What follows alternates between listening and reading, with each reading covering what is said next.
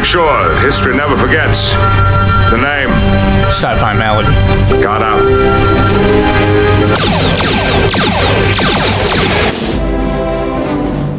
Come on, you dorks. You want to watch something good? Uh, yeah. Sci Fi Malady guarantees reviews of crap. Would you like to see more? No. The Rage Master launches Starship Troopers September, a bold new topic trying to make serious debate out of mass suckitude. Would you like to watch more?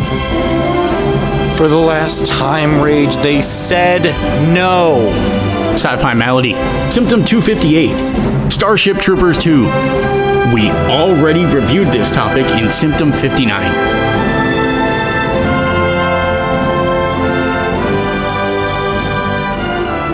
Welcome back, Sickies. And that we did review this topic in Symptom 59, which was Alien. Uh, and for those of you who may have seen this film, Starship Troopers 2, you'll agree, I'm sure you'll agree with us as we get on with it. But we are continuing our month in Starship Troopers September. Last week we did Starship Troopers, the first film, and I'd say we had a really good conversation on the themes dis- uh, explored in that film militarism, morality, citizenship, that sort of thing.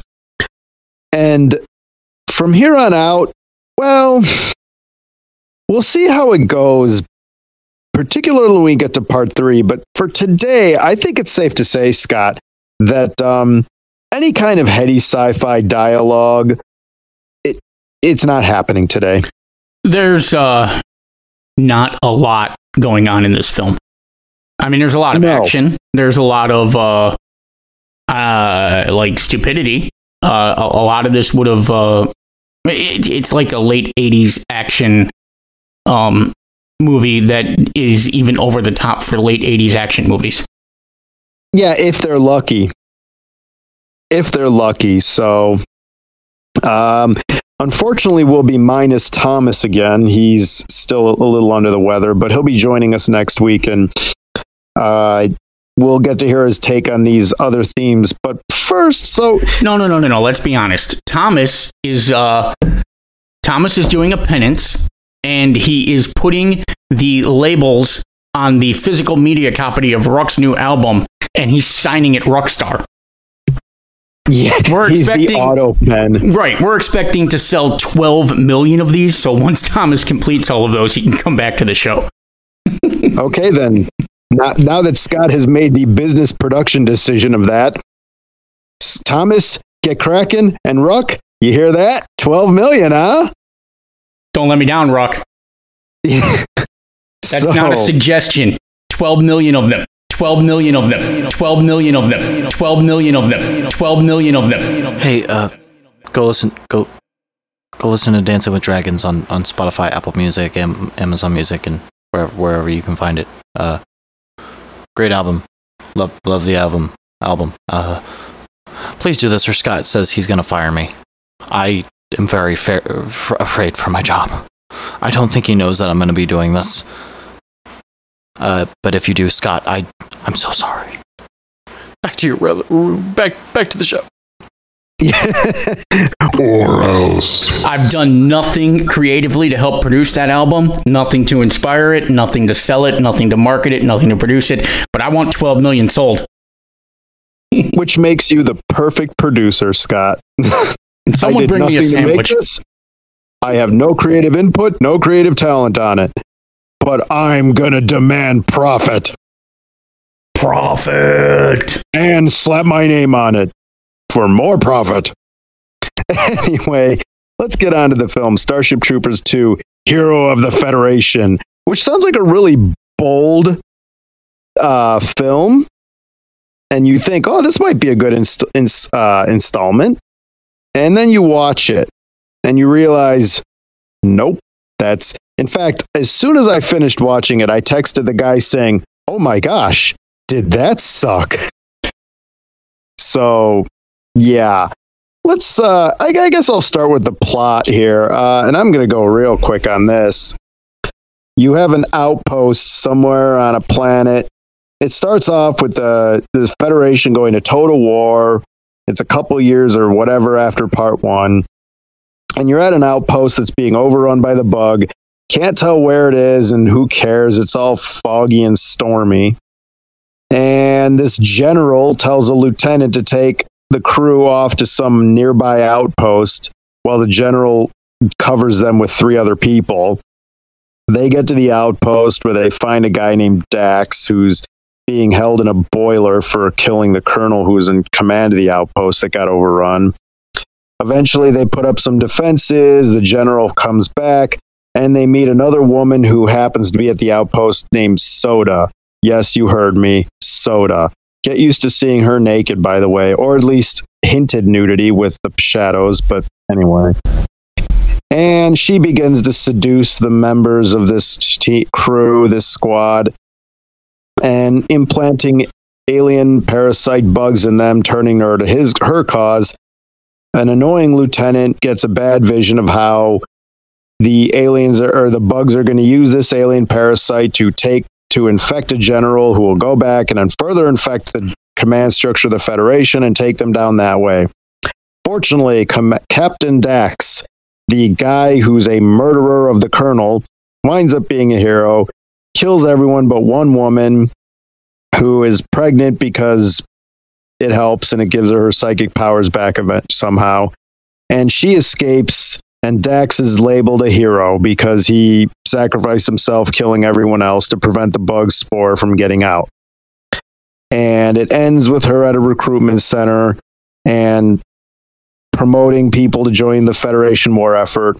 And a recruiter with a mechanical hand looks at her baby and says, Hurry up, we need more men for the meat grinder. And she gets mad and walks away. That's it. What a horrible ending for the Dax symbiont from Deep Space Nine. I mean, after everything, all the lifetimes, and you know, I mean, Jadzia went out kind of rough, killed by Dukat, and uh, man, I don't know what happened to Ezri that she had to give up the symbiont to to this dude. But um, man, what a bad universe change. Yeah. Was there a Star Trek reference there that I missed? Uh, Dax, Who was he? Deep Space Nine. Uh, Jadzia Dax is for the first six seasons has the Dax symbiont that lives in her. It's the slug in her belly. Uh, she's got the spots. Oh. She's the science officer, Lieutenant Commander Dax. Oh. In season six, she dies. She's also Worf's wife. She gets married to Worf in season five.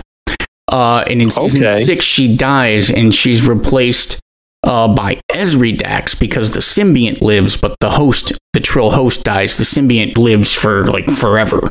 Um, it's uh, thousands of years, and it'll just keep going from host to host, and they live uh, symbiotically, you know, as a joint species. Okay. Well, you might be thinking of someone else because Dax is the guy. No, no, no. I know Dax is the guy. Oh, okay. Well, okay. So, But the symbiont, ah man, I got to explain the joke now. The symbiont goes from host to host. The host can be male or female. So the Dax Uh-huh. symbiont ended up. Never mind. This okay. this For film- you sickies who are also Trekkies, you get that. Ha ha ha. yeah. um, So, I had to get the Star Trek reference in. Seven million dollar budget for this film, and it oh, shows. yeah. That's actually one of the fun facts. Actually, I think it was 5 million. Whatever it was, it wound up being 5% of the original cost of Starship Troopers. 5%, folks. Uh, just to give you an idea of how little money they had for this, uh, the storm clouds that you see in the film are actually uh, toilet paper tubes with cotton stuck to them, slowly rolled forward. And they were darkened and layered digitally. and it shows. Yep. I mean, to their credit, the only time they used effects from the first film was the very beginning intro. After that, it was all original. Unfortunately. Um, so no stock after the stock footage from FedNet. Um, Tippett Studio did the. I mean, they tried. I, I guess I give them credit for the money they had and the direct-to-video nature of this film. Um, Captain Dax is actually named for Colonel Dax in the Kirk Douglas movie Paths of Glory, which is a Kubrick film about World War One, and it is far superior to this film. Um, they wanted Clancy Brown back to play the role of Sergeant Zim, but he was unavailable due to his un- commitment to another movie. Good job. Good for him because he was going to be Captain Dax. He was going to be the one who killed the colonel. Thankfully, he was off doing something else and he was able to save his career. Good for you. Yeah, this Good guy you, went on to do Desperate Housewives after this. That says a lot. Captain Dax goes on to play in Desperate Housewives. Wow, that's um I mean, you know, he moved up, I guess. So And for the rest of Uh, these people, I think it just killed their career. kinda. Phil Tippett, who was the director, was also involved in the special effects on the original film, so I guess there's a connection. Uh, Kobe, who dies at the beginning, was originally an Indian guy named Haji, but Sony said we want him to be Asian, so he became Asian. Um, let's see, six million dollars. There's that. Uh, the recruiting sergeant at the end of the film. You know, who cares about that fact? And finally, oh yeah, uh, the person who played Brick and Tote in Kobe have been in a Jurassic Park movie. There you go. Oh, Um, but there's one more fun fact I want to get to, but it's going to lead into uh, kind of a the discussion topic that will really, I think, kind of Oh. dominate where we're going with this film. let me Before throw this thing that, out though- before you do that, real quick. What's that? This film won the award for Best DVD Release at the 31st Saturn Awards in 2005. Yeah. What in I wanted to God's name was up against? That's that's when you're going to skip. What was it? Was it up against a man getting hit by football by a Vulcan? What it did was prove to me that I can't trust the Saturn Awards. like they got to be useless. What is being? What is the Saturn Awards? These are films that should have went into a trash can, but somehow became a DVD, and it's Well, awarded quick, Scott, for you have you have pitching. access. Google the Saturn Awards because I'm very curious myself. Because when I saw that, I'm like, wait, there's an award ceremony for crappy direct video films. I mean, there's the Rondos, but the Rondos know darn well what they're up against. They're being ironic. So um, there, it's an award presented annually by the Academy of Science Fiction, Fantasy, and Horror Films. Um, hmm. um, you know, I'm starting to wonder if one million dollars of the budget didn't go to bribe the people of the Saturn Awards Yeah, I just uh, because, yeah, I oh You know- man, its members include Bryan Singer, Steven Spielberg, Bryan Fuller, Mark Altman, Vince Gilligan, James Cameron, and J.J. Abrams. I I'm going to presume that everyone but JJ was missing that day. And that JJ came out and went, "Oh, mystery box. It's beautiful," you know. Cuz we all know how JJ wound up in that thing. He got a lot of money and sucked up to Steven Spielberg. That was his in. So yeah. No, I'm going to guess that anybody of merit wasn't there that day and it was left to J.J. Abrams and the crew of bad filmmakers to vote on this because, yeah, no, no, this did not deserve an award except best worst of. Best DVD release is okay. Starship Troopers 2, Bionicle 2, Legends of Metru Nui, J.U. on The Grudge, The Lion King One and a Half, The Lost Skeleton of Cadavra, and Ripley's Game. It was a slow year. I've never heard of any of these films. I've seen Lion King one and a half. I think it was about Timon and Pumbaa. I think. Uh huh. I think like how they met and whatever. It's a little known. I was about to call it gem, but let's just call it rock. A little known rock in your shoe.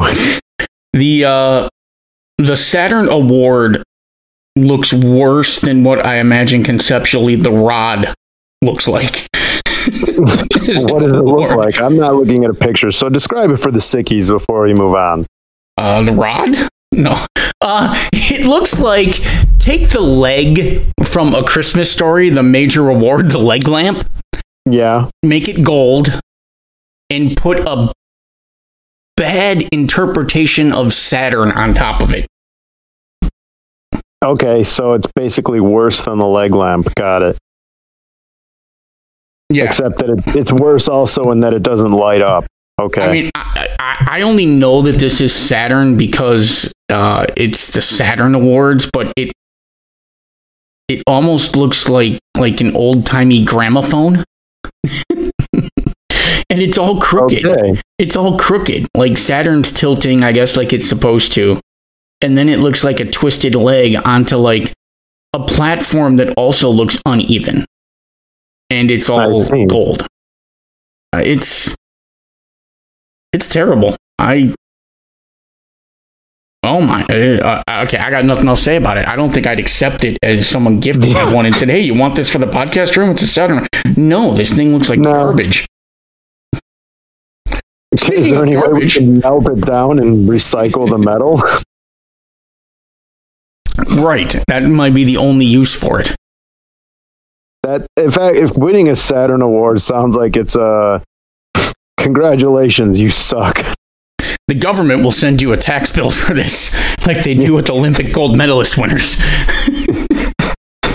Along with a certificate of we're sorry this happened to you, but you kind of did it to yourself. so, uh, so let's move on then to the rips. And well, rips and maybe there's a pick or two. I'll surprise Um, you and start with a pick, but go ahead. I have a pick. I'll start with too. Right. But go. I'll go ahead and start.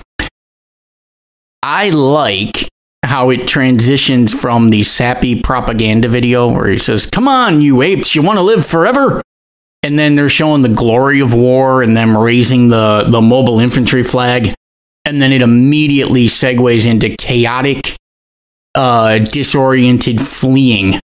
In and, and there's no light. It's dark. Everything's confusing. They're fighting for their lives. They're trying to they're trying to do a tactical withdrawal so you get the reality of war people breaking Okay. people under stress and when this first happened i'm like okay okay we're off to a good start here cheesy propaganda video immediate cut to the realities of war and i've got nothing else as a pick for the rest of this movie Well, and part of it as the film progresses, you realize this is not a deep dive introspective. Let's talk about the nature of war. It's just it was a clever transition that went south, that went nowhere, and you realize, oh, it's just part of the crappy theme of the movie.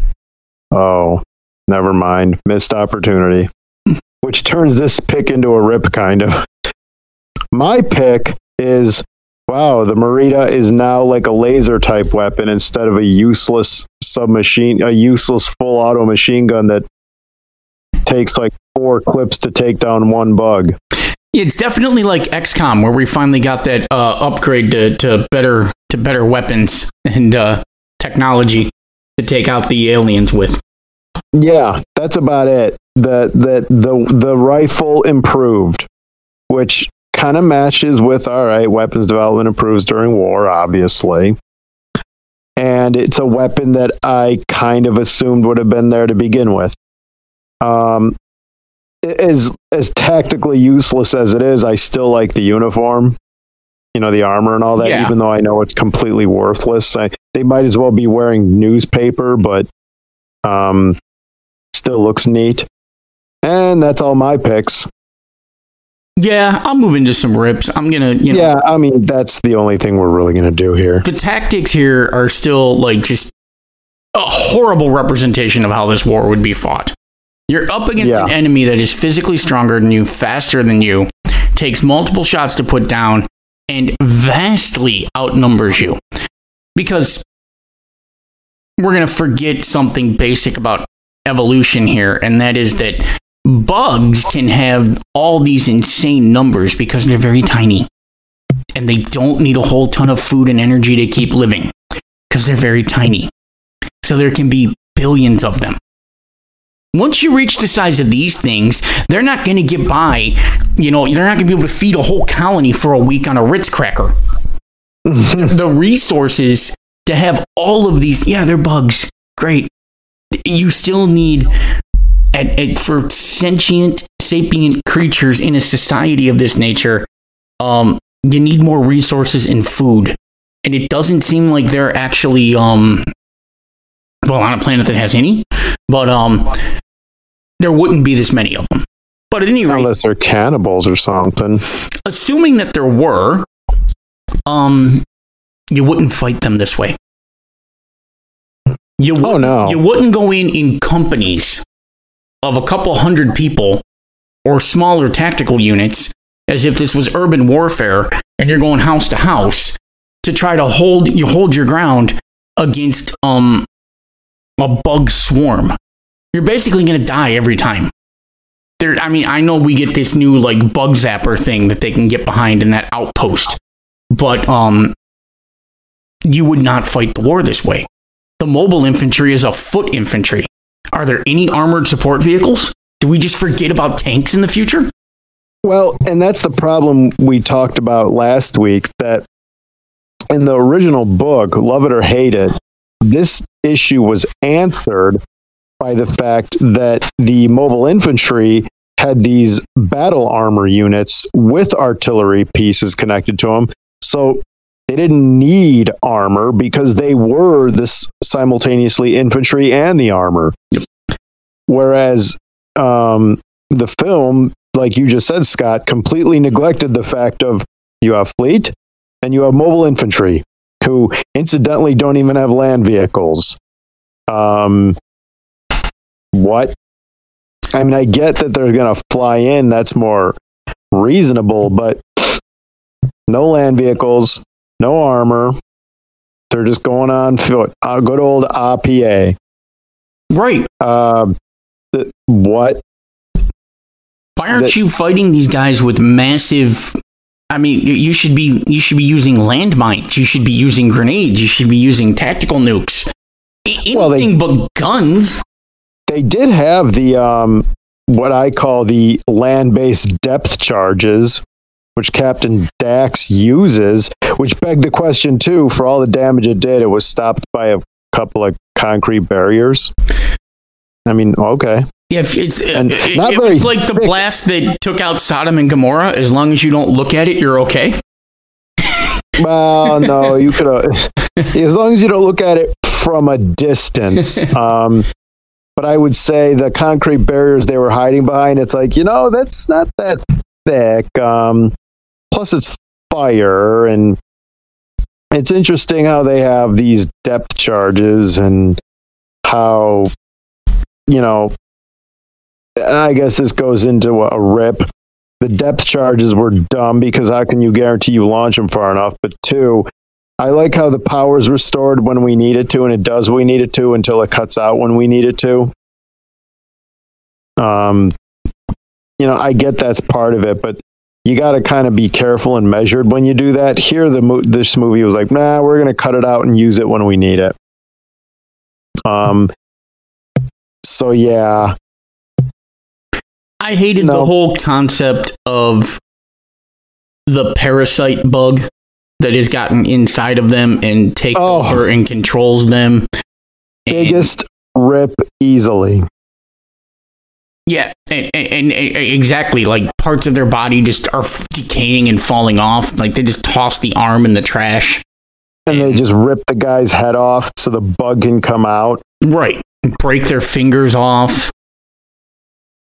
When they kill the one guy, he kills the bug and like somehow smashing it releases eight more and they didn't get smashed in the process. You know, they were Yeah, oh yeah. No, that that was just that's so tired and played out that and you know they did the gore factor for um just for that fact.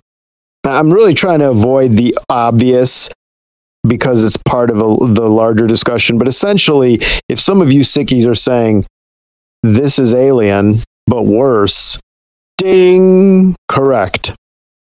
Um I'm just so it kind of reminded me of Star Wars actually had two horror novels. You heard me. They one guy tried to make horror novels in Star Wars. One of them was called Death Troopers. Didn't read it. I did.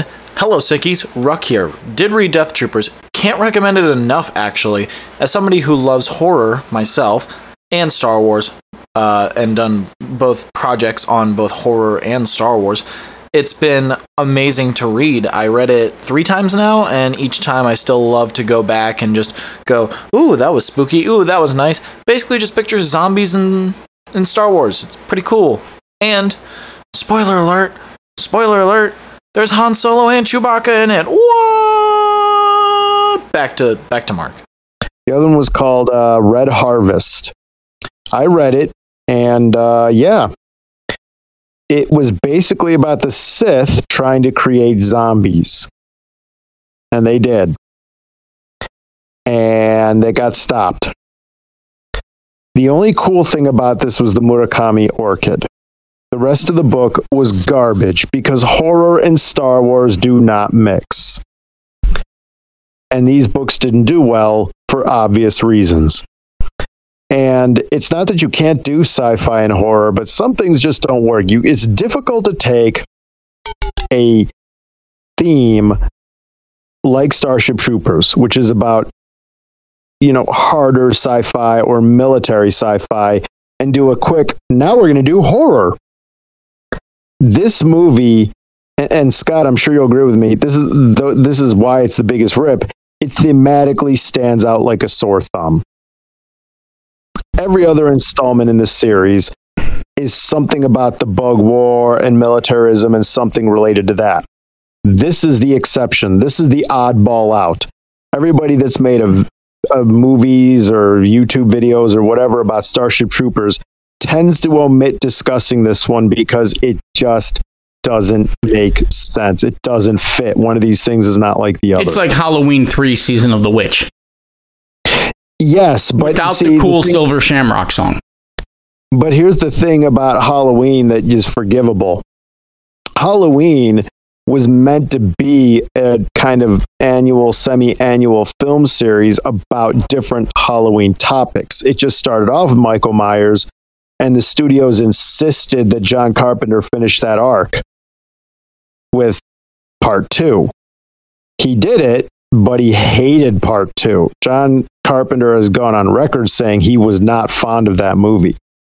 Um, but he did it. He finished it. He got rid of Michael Myers for him. And then it was assumed that, okay, well, we got rid of the Michael Myers arc. Let's jump on to something else Halloweenish it didn't take off, everyone was like, "Where's Michael Myers?" And that's why he got part four, Return of Michael Myers, and ever since then, it's always been about him. Um, at least there was a method to the madness, as yeah. what my point was. No, this one it makes no work. sense. It's like you wanted to try to go into the Starship Troopers universe and just create a one-off about. I don't know. Conceptually, there's probably something here. There's there's probably something here conceptually with a budget and a talented it, there screenwriter. Isn't. Uh, there isn't, Scott. Actually, when we get to the the sailing discussion point, we'll talk more. Let's just.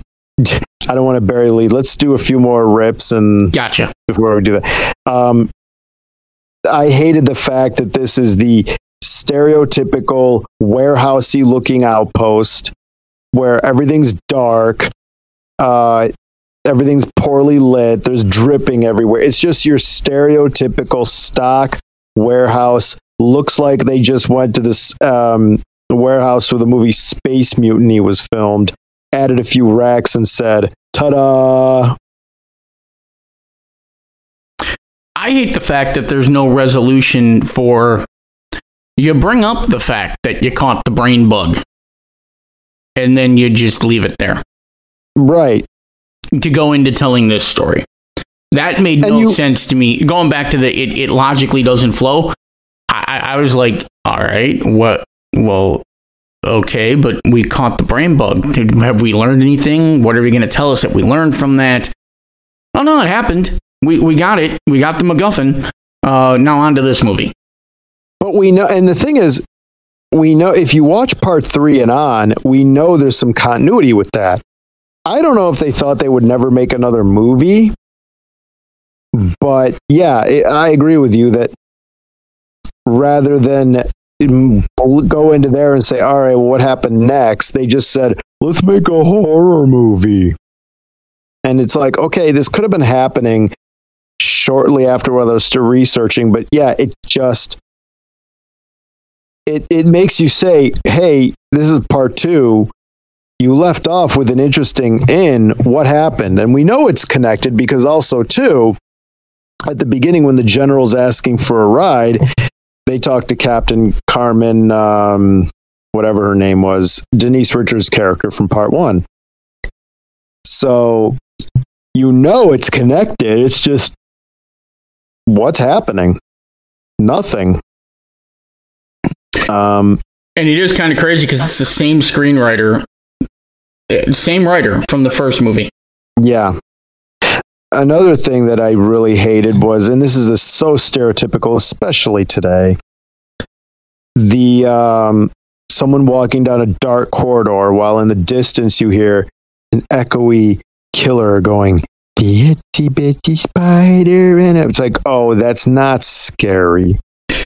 Maybe it was scary the first two times it happened but now it's just so outdone that you almost expect it yeah and that scene was weird to me too because she's not even fighting. She's just waiting to die. As if she knows her only job there is to just distract them and slow them down for a second. Well, and also too, just trying to make the characters who are infected crazy. You know, the one was um, uh, clapping about and laughing, giggling when infecting Rake, and the general was like, "We're going to do this," blah blah blah.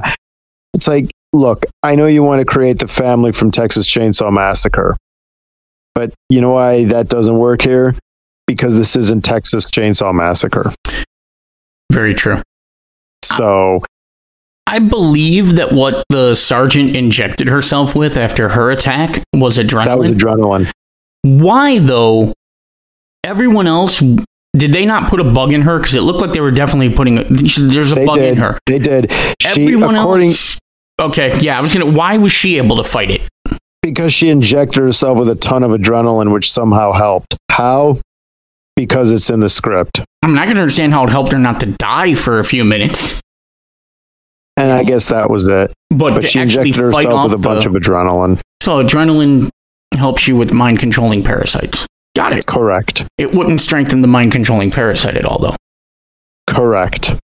Different biology, which actually you could argue different micro biochemistry, but still. Yeah, stupid. Stuff. Um, yeah, so I that in the movie, I guess the final rip for me is it's just forgettable. It's the same old dark thing where you can't see what's going on, and the actors are passable, but there's nothing exciting happening. It's tenuously a Starship Troopers movie. It's mostly just a bad directed video horror. Yeah. I think my last rip on this is it's really bad because once the bugs have this ability, they don't need to get it to a general to do this. Clearly, the people no. they infect can't live long before the body starts failing and they end up dying anyway. But you now have the ability to turn any human into a Trojan horse. So all you yeah. need to do is pull a couple humans off a battlefield and send them back. And or you can start a psychic. Yeah. And have them psychically attack other humans. You can you can though, but you can send Trojan horse bug bombs into every single camp now. This is mm-hmm. this is a weapon and a skill that you have introduced that you haven't fully thought out. Because stopping it here doesn't save anything. It just stopped this vector. Yeah. This should be done. This wasn't the only way they could do that. They, if this ability exists, then they can do this on multiple um, attack plans, and you can never fully pr- protect against that. This is a this is flawed writing in the fact that you've introduced something that is overpowerful and is very hard to conceivably let your heroes defeat in the long run ever. without a lot of contrivances. Yep. Right. Which, you know, that's going to take us to our next point. But before that, I think I'd like uh, now time to go a little bit back in time, which is funny because I'm going to reference our Back to the Future month, and I just said, we're going to go back in time.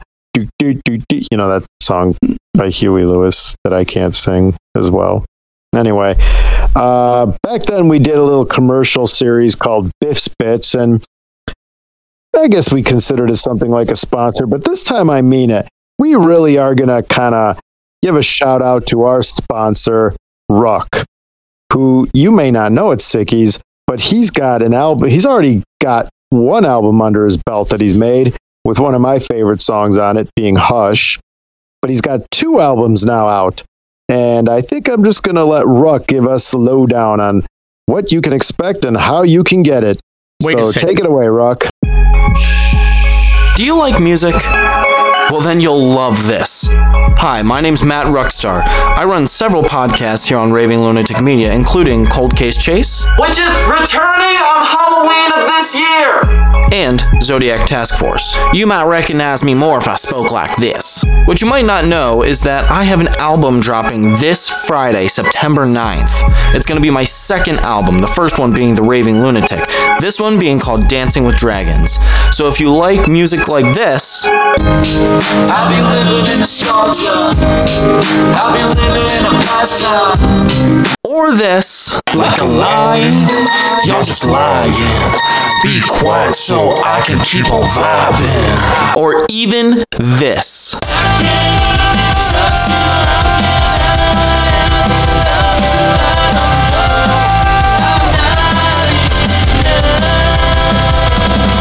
You should probably go hit the pre-save link in my bio on Instagram at Ruckstar Official. That's R-U-K-S-T-A-R Official. I hope you enjoy the rest of this episode and rock on.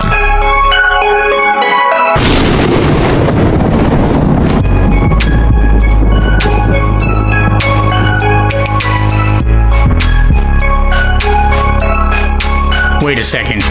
I haven't received any payment for this sponsorship. This was not ran by me. I want my money. Uh, well, uh, maybe you can make get some. I don't know. Maybe if we sell a lot of copies, you'll get something. No, no, no. We're selling them airtime now. I want my money. Okay. How much did he sell? How many uh, songs or whatever? Air. Uh, listen, commercial air price on Sci-Fi Malady runs at six hundred thousand dollars per thirty seconds. Okay. Well, you heard him, Ruck. Cough it up. but before you cough it up, make the sale and take it away. Let us know what you got. Hey, Ethan will pay you three quarters of a million dollars for it. Yeah. Or we could just get Don over at Don's breakfast cereal to sell that one of a kind sci-fi malady uh, coaster for the money. That that'll fetch a cool mill. Okay, we are back. Thank you for the heads up, Brooke. We are I'm most intrigued to listen in. So let's kind of get into the final point I want to make about this. Um, and that is the nature of bad projects that could only get off the ground with well stupid ideas let let me start with a fun fact that'll lead into this so producer john davison he went to the director phil tippett and said you got to direct something okay and so the director went to TriStar and said, "Hey, how about this directed DVD thing? DVD thing for five and a half million bucks?" And it went back and forth. They wanted to make basically this film, but the studio wanted it to be Starship Troopers. So eventually, um, and they kept saying, "We don't have the money to make Starship Troopers." So eventually they just said, We'll tell you what, we want to make a horror film. You want to make Starship Troopers. How about we just do Starship Troopers with aliens? This is going to be Alien and Starship Troopers with just 10 little soldiers in a haunted house. Bang, that's how they got it. One guy wanted to make a stupid horror movie. Another guy, producer, wanted to make Starship Troopers. So they came up with the okay, well, what about a haunted house? But uh, instead of a monster, it's a bug. And it got attached to Starship Troopers, and that's what happened. Um, Scott, you mentioned this kind of thing is happening all the time. You're probably right. I'm positive that the Halo series, soon to be reviewed by Thomas and I, over on Paramount, got started this way because Halo, the TV series, has uh, only about 10 to 20% of its content related to the actual story of Halo. The rest of it is all made up. It was probably made up, couldn't get pitched well, or the, the producers didn't want it until they said, Well, what if our main soldier is Master Chief? Sold, you know, franchise. So this happens a lot. You know, someone comes with a pitch, doesn't work, so I attach it to a property, and wham bam, thank you, ma'am, we're good. Scott, why does, in your opinion, why does this happen? Knowing full well that a lot of these things wind up either failures or just going to direct to TV or whatever. Well, studios have to produce so much content. Like so many things in life, you got to make 10 pounds of sausage a day. And come hell or high water, you're going to make 10 pounds of sausage at the end of the day. Uh, they have to make so many films. They have to keep putting content out. You, you know, if you're a major studio, you're a production company, you better be doing something. You got to sell something. You've got to have a project to keep the lights on. Even if you're just a small um, movie producer, you're a small film writer, you've got to get something bought to keep to keep the lights on, to keep money coming in. And that works if you're a producer, you better have some projects going. That works if you're a film company, you better have some project going that sales can sell. Um, so when you get a really bad idea, but you're looking at seven bad ideas, and the the the the least bad bad idea is this Starship Troopers uh, sequel, but you know you don't have the money to pull it off right. You sit there and say, "How can we make this work?" Because we've got now we've got seven bad pitches, but one of them is Starship Troopers, which has a built-in audience and is probably able. We can probably sell this to someone if we make the budget low enough, can we make a profit off of it? And mm-hmm. then you you come up with this pitch of okay, we got we got this guy wants to do a haunted house flick, a horror flick. This guy wants to do this guy's pushing for Starship Troopers. Let's make this you know a hybrid of both of them. So you take something conceptually that might be a good idea that you don't have the budget for, and you slam it together with something that you do have the budget for. And the result is a, a giant turd sandwich. Um, but I, I think it comes down to you have to keep making films. And and if if you don't have a good film, you look at it and you say, how can we put this into if you don't have something that is interesting enough on its own to sell, you sit there and you say, how can we put this into an existing franchise that has a built-in audience? Um, knowing full well that there's a good chance it'll flop. Correct. And and, and you know, you, someone Paramount needs a blockbuster. Needs something other than um, Beavis and Butthead. Beavis or... and Butthead and rerunning, you know, uh, you know, uh, on-demand stuff for CBS and Big Brother's full catalog, and it needs something other than targeted to Star Trek fans. And so, you know, hey, we have this concept, but how can we make people really want to watch it and get people on our streaming network? We, as you said, we make it about Master Chief, and whether it's good or bad, whether it's a faithful rendition of of the story or not, and it's not, um, it served the purpose of getting people eyes on the app and subscriptions sold. You know, I think that's the point. And now, from a creative standpoint, they should n- never do this because you're just mushing things together, making a mud pie, throwing it at the wall, and hoping to God it sticks. That and then thus you get projects like Paramount's Halo, or in this case, a film in the Starship Troopers franchise that just sticks out like a Thor, Thor sore thumb. It's tonally different. It's wrong in every way it is a miss completely. Um, it's like having a peanut butter jelly sandwich while you're, you know, at the luncheon to honor the recently deceased queen. You know, it just no, it doesn't. And fit. instead of jelly, it's mustard. Yeah, yeah. Oh, or Marmite. Marmite. Anyway, so or Vegemite for any down under listeners we might That's have. what I was thinking, Vegemite. Um, so, uh, so from a creative standpoint, this is a despicable decision. But thinking of from a, a money making producer position, it's as Scott said, got to make something and hope it works. And there's a built-in audience, so let's do it. I bring up I bring up Die Hard as the example for this. Only the first and very last movies started life intending to be a a Die Hard film. Every other one of these was a rejected script that was on its own a rejected script, and a producer said, "Well, hold on, we've got something here. What if the main character is John McClane?" Uh, It's Right. most obvious in Die Hard Four. Uh, Die Hard 4 is about cyber hackers, and that's all it was supposed to ever be about cyber terrorists, cyber hackers. And they said, well, this no one's going to watch this. But if we put John McClane in it for Die Hard 4, we've got an audience, and a lot of people are going to watch it. And Right. they were right. Well, and that's the thing. It's it's a real hit and miss thing. Well, I mean, making c- movies is that way to begin with, but um, you know, the the point I want to get is you see that a lot in the comic books too. People who are saying, "Let's make a new Captain America comic because that traditionally sells well, and let's have this story because Brubaker did that." You know, Cap being upset with America arc and it worked really well. Let's just do that again. Um, a lot of people tend to, you know, right now you have uh, Rings of Power is missing the mark. Not going to comment more than that.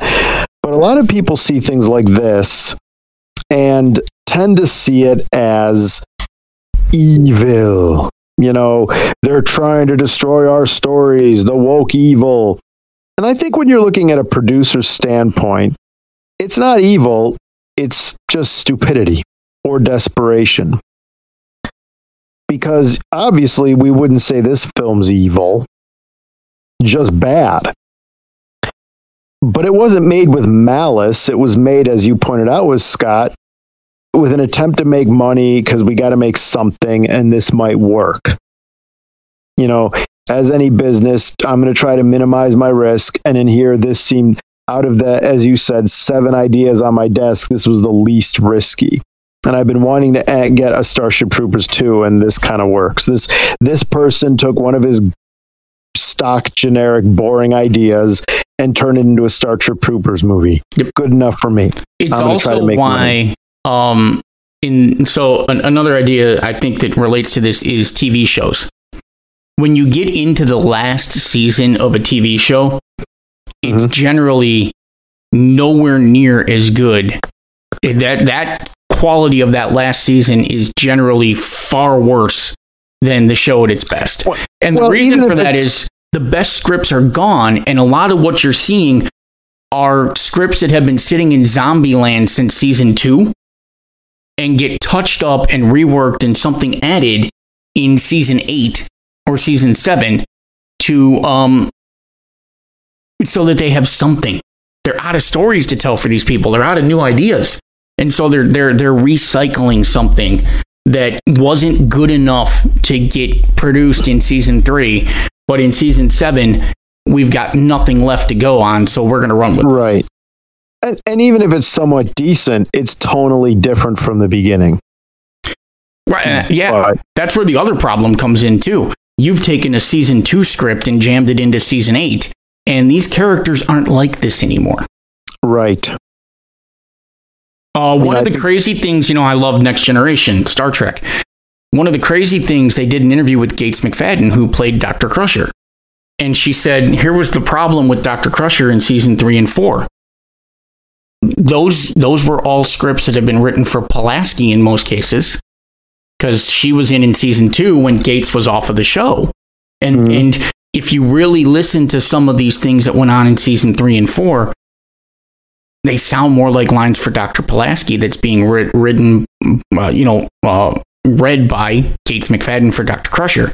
Um, Yeah. that's a problem with recycled scripts. That's a problem with pre-writing scripts. It does get tonally different, um, and you see characters behaving in ways they shouldn't. In the case of Starship Troopers, it's just I liken this to the Rogue One of Starship Troopers. Rogue One does not fit in the Star Wars universe. No, it doesn't. It doesn't fit. It's the forgotten movie. I mean, in in my opinion, it's the worst Star Wars movie ever made. Wow, I wouldn't give it that. You're one of the few people I've ever heard say that.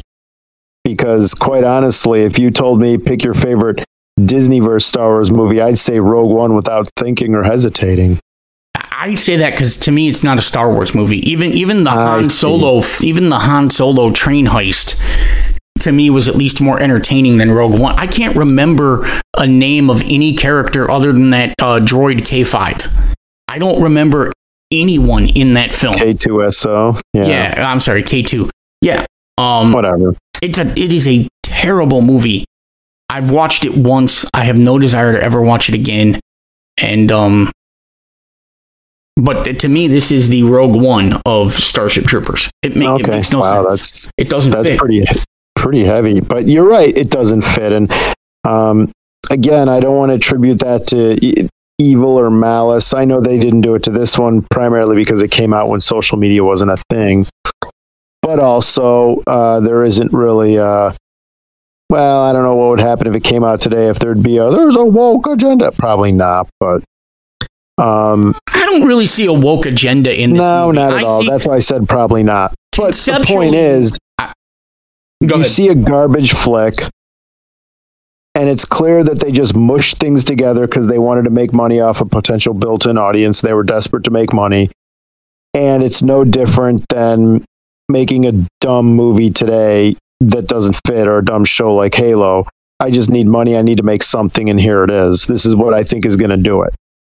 And you're you're an exec. You're a producer at a tv studio you're the least creative person in the building that includes the janitor Look, John Davidson, John Davidson probably was under contract, had to get something made for TriStar Pictures. If he couldn't get something made, he was going to be in trouble. So Yep. this is what happened. Conceptually, I do think there was potentially something here. Um, you could have continued on the theme of um, how glamorous the propaganda films and the propaganda pieces make war look versus the cold reality of it. Um, and I think you also were going somewhere with Captain Dax with um, callousness or incompetence of the officer class. You've got it in the lieutenant who's terribly, terrible tactically deploying his team, doesn't sound the retreat, doesn't know how to use the main defenses of the outpost. Um, you could definitely have done something um, about the incompetence of officers, especially when Captain Dax says officers just tell the infantry where to die. Um, and says And watch out for officers. these are good scott but you're forgetting well maybe not forgetting but you're not highlighting that that's not what they wanted to go they wanted a horror movie Yeah, they wanted alien correct. And but they And- left these these original conceptual nuggets in there. And had they went, and then at the end, you've got the guy that says we need more for the meat grinder. it could have been the callousness of the officers fighting the war, not seeing the privates as uh, humans, but as just fodder to throw at the, the bugs and chess Oh, pieces sure. on a board. You even get there and he's got a chessboard in there, like moving chess pieces, and that's all they are is pieces on my board. And we really should have seen something about why Captain Dax killed the colonel. What was the order that the colonel gave that Captain Dax felt it was necessary to kill him for that order? Or yeah prevent throw that line, order? a throwaway line would have helped with that. Anything would have helped but we have we don't really know what took we have this guy who is literally a hero of the federation purple heart uh, multiple times. He's won every award there is. He is the baddest soldier walking. And he's an officer and something his superior officer ordered made him kill that man and felt that it was deserved and he's not even Yeah. going to try to hide from it. And we could have gone down the psychological self torture that he was going through, that we know he's going through throughout this movie, but we never explore that. Conceptually, there was something really good. You could have even you could have even still salvaged this alien horror flick thing in a haunted house with 10 soldiers by exploring these things. And the movie was only 92 minutes. You had time to go in and show what happened at that outpost a week Yeah. earlier and why he killed the colonel, why he got locked up. And so that Well, when you get there, you- know he's there. Could have just had a, a recording, someone's journal, live journal or whatever. You had the time. You, I- hour and 32 minutes, you had the time. I Again, I think it's because they weren't going for any of those things. And it, that's generally what happens when you have these films that are just mishmash of, well, I want to make this, but the studio wants that, so let's just mush them together. Maybe there's potential there, but they blow it because there's a creative direction that no one can agree on, or when they do agree on it, it's garbage like this. So, um, and for that reason, I mean, unless you've got anything else to say, Scott, my recommendation is even if you want to know the Starship Troopers mythology, let's say you're into it, this is a film you can skip. Because at the end of the day, the brain control bugs are dead. The only character left is uh, not Rake, but Hopkins or whatever. And that's it. And she clearly retires from the military. Yeah. So Uh, whatever threat existed is gone. I guess that's kind of a pick. They wrapped it up nice and tight. But you know, there's nothing about the Federation in there beyond just these are soldiers fighting bugs. And uh, being that this is a blip on the radar and out of place tonally, skip it. If Yeah, you're short on time and you want to watch the rest of the Starship Troopers movies, do that. Just skip it because this doesn't fit. So I guess with that in mind, I'll just rate, throw my rating out there. How many brain control bugs do I give this? Between what I just said and the fact that it was a mishmash that I didn't care for. It, it has all the cliches I don't like anymore because they're overplayed. It's a one. It's a one. I'm going to give it a three. And that's probably a surprisingly high rating from me for this, but Yeah. it's a bad movie. But there's enough. It, it's it's blessedly fast. It's only 92 minutes. It moves quickly, and um, I mean, it's so much horrible. It's derivative of aliens in a bad way, or alien in a bad way. Um, you've got discount Missed John McClane as. Captain Dax, uh, and, and it's clearly something that didn't know what it wanted to be from the start. That said, I didn't hate that I spent an hour and a half watching this. It's just something I'm like, boy, that was terrible, and I really have no desire to see Starship Troopers 3 now. Um, it's bad. it's it's very bad, but I've watched a lot worse. And to get to a one or a two, look, this had a plot. It had a beginning, a middle, and an end, and um, it made more sense than you know. It wasn't built on an idiot premise, which is where most of my one ratings go to. Uh, Yeah. but it's still bad. It's it's That's it's, fair. It's it's bad. It's very bad. I'll give it a three. Okay. So, Sickies, um, if you, like I said, if you, I think it's sh- safe to assume that Scott and I would both agree that it's a very missable film. Absolutely. If you miss it, you're not missing out. Nope. Um, but the, The only reason you, to watch this is for if you're a completionist. yeah, but the things you shouldn't be missing are over on uh, Raving Lunatic Media.